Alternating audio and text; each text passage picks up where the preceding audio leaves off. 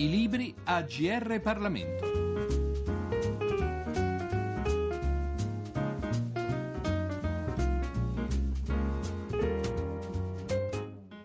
Da Giorgio Cirillo un cordiale saluto a tutti gli ascoltatori sintonizzati sulle frequenze del GR Parlamento. Il saggio di cui ci occupiamo oggi è Democrazia dissociativa, scritto da Raffaele De Mucci, docente di sociologia politica e di politica comparata alla LUIS Guido Carli. L'editore è Rubettino. Il titolo sembra un po' spiazzante, per così dire, quasi un ossimoro. È consociativa l'aggettivo che solitamente si accosta per meglio definirla alla parola, al concetto stesso di democrazia e per democrazia consociativa si intende non solo l'unione di forze politiche e di partiti ideologicamente contrapposti, ma comunque uniti per raggiungere un obiettivo sociale, economico e così via, ma anche al rapporto tra mondo politico e società. Il libro a giudicare dal titolo, sembra indicarci invece una realtà diversa,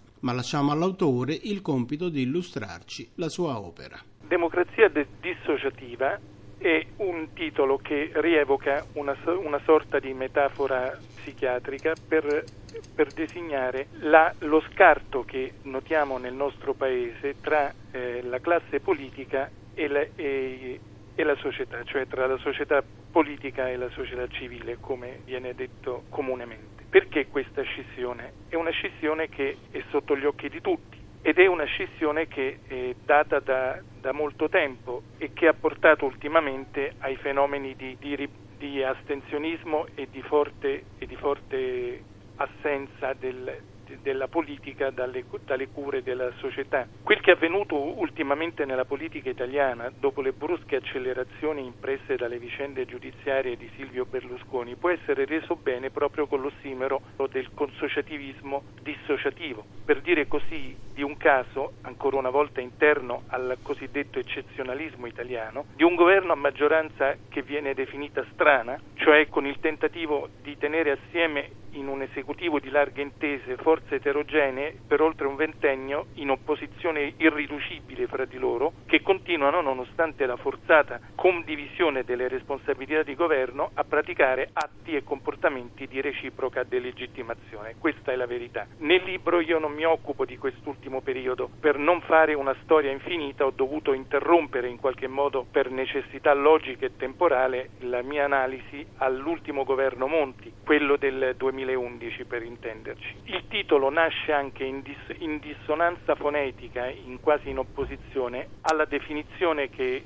Aren Leipart, un famoso politologo olandese, definisce come democrazie consociative, indicandole anche come il metodo migliore di governo, la, la democrazia mite e serena. La nostra democrazia, dico io, è tutt'altro che consociativa, o meglio, lo è stata consociativa per un certo periodo e per certi limiti, ed entro certi limiti, nella cosiddetta Prima Repubblica, cioè nell'immediato dopoguerra. Consociativismo significa quella formula del, del power sharing, cioè la formula per cui tutte le forze maggiori sono incluse all'interno delle maggioranze di governo per creare un consenso diffuso all'interno della società, perché di solito al, ad elite politiche integrate nei regimi consociativi eh, fa riscontro una società fortemente differenziata al proprio interno da conflitti spesso irriducibili. Questo è lo schema del consociativismo dettato da Leipart. Eh, nel nostro caso abbiamo avuto per certi periodi all'interno della cosiddetta Prima Repubblica, cioè dal dopoguerra fino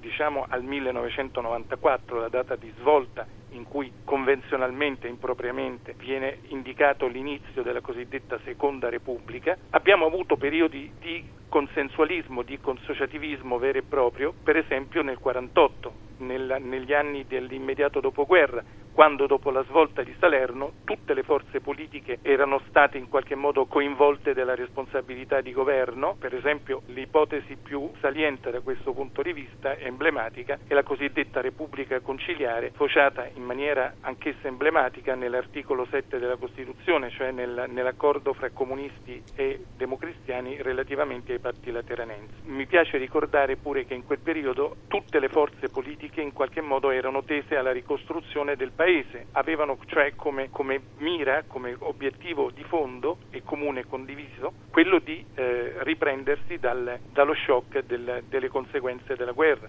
E fu per questo che i grandi partiti di massa furono in qualche modo organizzati assieme fra di loro e trovarono il modo per sanare i conflitti, cioè per controbilanciare i conflitti che nella società erano molto evidenti ed erano molto eh, stridenti, non solo nel mondo del lavoro, noi non abbiamo mai avuto conflitti etnici, per esempio linguistici come in altre parti d'Europa, però abbiamo avuto dei conflitti ideologici molto, molto pesanti e anche, che si trasmettevano anche dal punto di vista delle linee territoriali, si pensi all'Italia bianca contrapposta, quella democristiana contrapposta all'Italia rossa, quella centrale all'Italia legittimista, quella del, del sud che poi era, è diventata di occupazione democristiana italiana. Quello che invece è accaduto dal 94 in poi, cioè una cosa piuttosto strana, si è capovolto il quadro. Le elite hanno continuato ad essere conflittuali anziché eh, consensuali, di fronte però ad una società che per contro ha dimostrato piuttosto legami di solidarietà che non di conflitto. Non voglio dire che c'è stata una pacificazione sociale integrale, però sono diminuiti tutti gli indicatori del conflitto sociale sono in qualche modo calati e ci siamo trovati di fronte alla strana situazione che nel mondo politico la, il grado di litigiosità del mondo politico non riflettesse in nessun modo conflitti reali nel mondo sociale. Questo è lo stato di schizofrenia descritta appunto dalla, dalla, dalla formula della democrazia dissociativa, che è riferibile al caso italiano e trova pochi altri riscontri, anzi nessun altro riscontro per quanto mi riguarda, per quanto riguarda le ricerche che ho fatto io, in nessun'altra parte del mondo, se non forse in alcune cosiddette democrazie dell'America Latina. L'ulteriore novità di questa situazione è che il livello di litigiosità delle classi politiche avverte la dicotomia, diciamo la lotta, non verte tanto su programmi politici, anzi quasi per niente le sfumature fra destra e sinistra sono talmente attenuate che si parla quasi di partito unico ormai e, ed è difficile per l'elettorato poter distinguere le, i diversi programmi e i diversi partiti che, che in qualche modo vi fanno capo. Quello che invece è accaduto è stata una contrapposizione carattere personalistico che eh, si può definire e ancora oggi viene definita come tale tra berlusconismo e anti-berlusconismo. Mi spiego meglio, il berlusconismo è la tendenza a, de, nel, nel movimento fondato da Silvio Berlusconi nel 1994 a stringere i rapporti in maniera salda fra leader e seguaci all'interno di un movimento che conserva le caratteristiche tipiche di un movimento di tipo carismatico e come tutti i movimenti carismatici corre il rischio, una volta dileguatosi il capo, di eh, liquefarsi esso stesso. Dall'altra parte l'antiberlusconismo è la tendenza a vedere nell'altra, nell'altra, nell'altra forza politica la negazione della democrazia stessa, cioè tutto il male possibile, tutte le, le le vicende che in qualche modo incidono negativamente sul Paese, tutte eh, attraverso l'opera di un uomo che, a cui si attribuiscono mire e vocazioni di tipo dittatoriale. Naturalmente c'è un'esagerazione nell'uno e nell'altro fronte e questo tipo di contrapposizione nasconde in realtà la povertà di contenuti che la politica italiana ha potuto mostrare proprio negli ultimi venti anni. Per eh, meglio approfondire la materia, leggiamo ora un brano tratto da Democrazia dissociativa, scritto, lo ricordiamo, da Raffaele De Mucci. La tesi che vogliamo sostenere in questo saggio è molto semplicemente la seguente. Se nella prima fase il sistema politico italiano può essere descritto con qualche approssimazione come un caso incompiuto di democrazia consociativa, nella seconda fase scompaiono quasi del tutto i tratti significativi di questo modello di regime non per scivolare verso l'altro estremo della democrazia maggioritaria, almeno non più di tanto, nonostante gli auspici in questo senso manifestati da una buona parte delle elite politiche dei ceti intellettuali, nonché nelle aspettative diffuse dell'opinione pubblica, quanto piuttosto per realizzare i tratti di un modello alternativo e anzi quasi opposto alla democrazia consociativa, che chiameremo per antitesi logica e lessicale democrazia dissociativa e che, se fosse fosse possibile estendere in denotazione ad altri casi empirici, avrebbe il necessario potenziale generalizzante per trasformare da dicotomico a tricotomico lo schema originario di Liefert. Peraltro dobbiamo osservare che nemmeno il concetto di democrazia maggioritaria ha buona presa denotativa,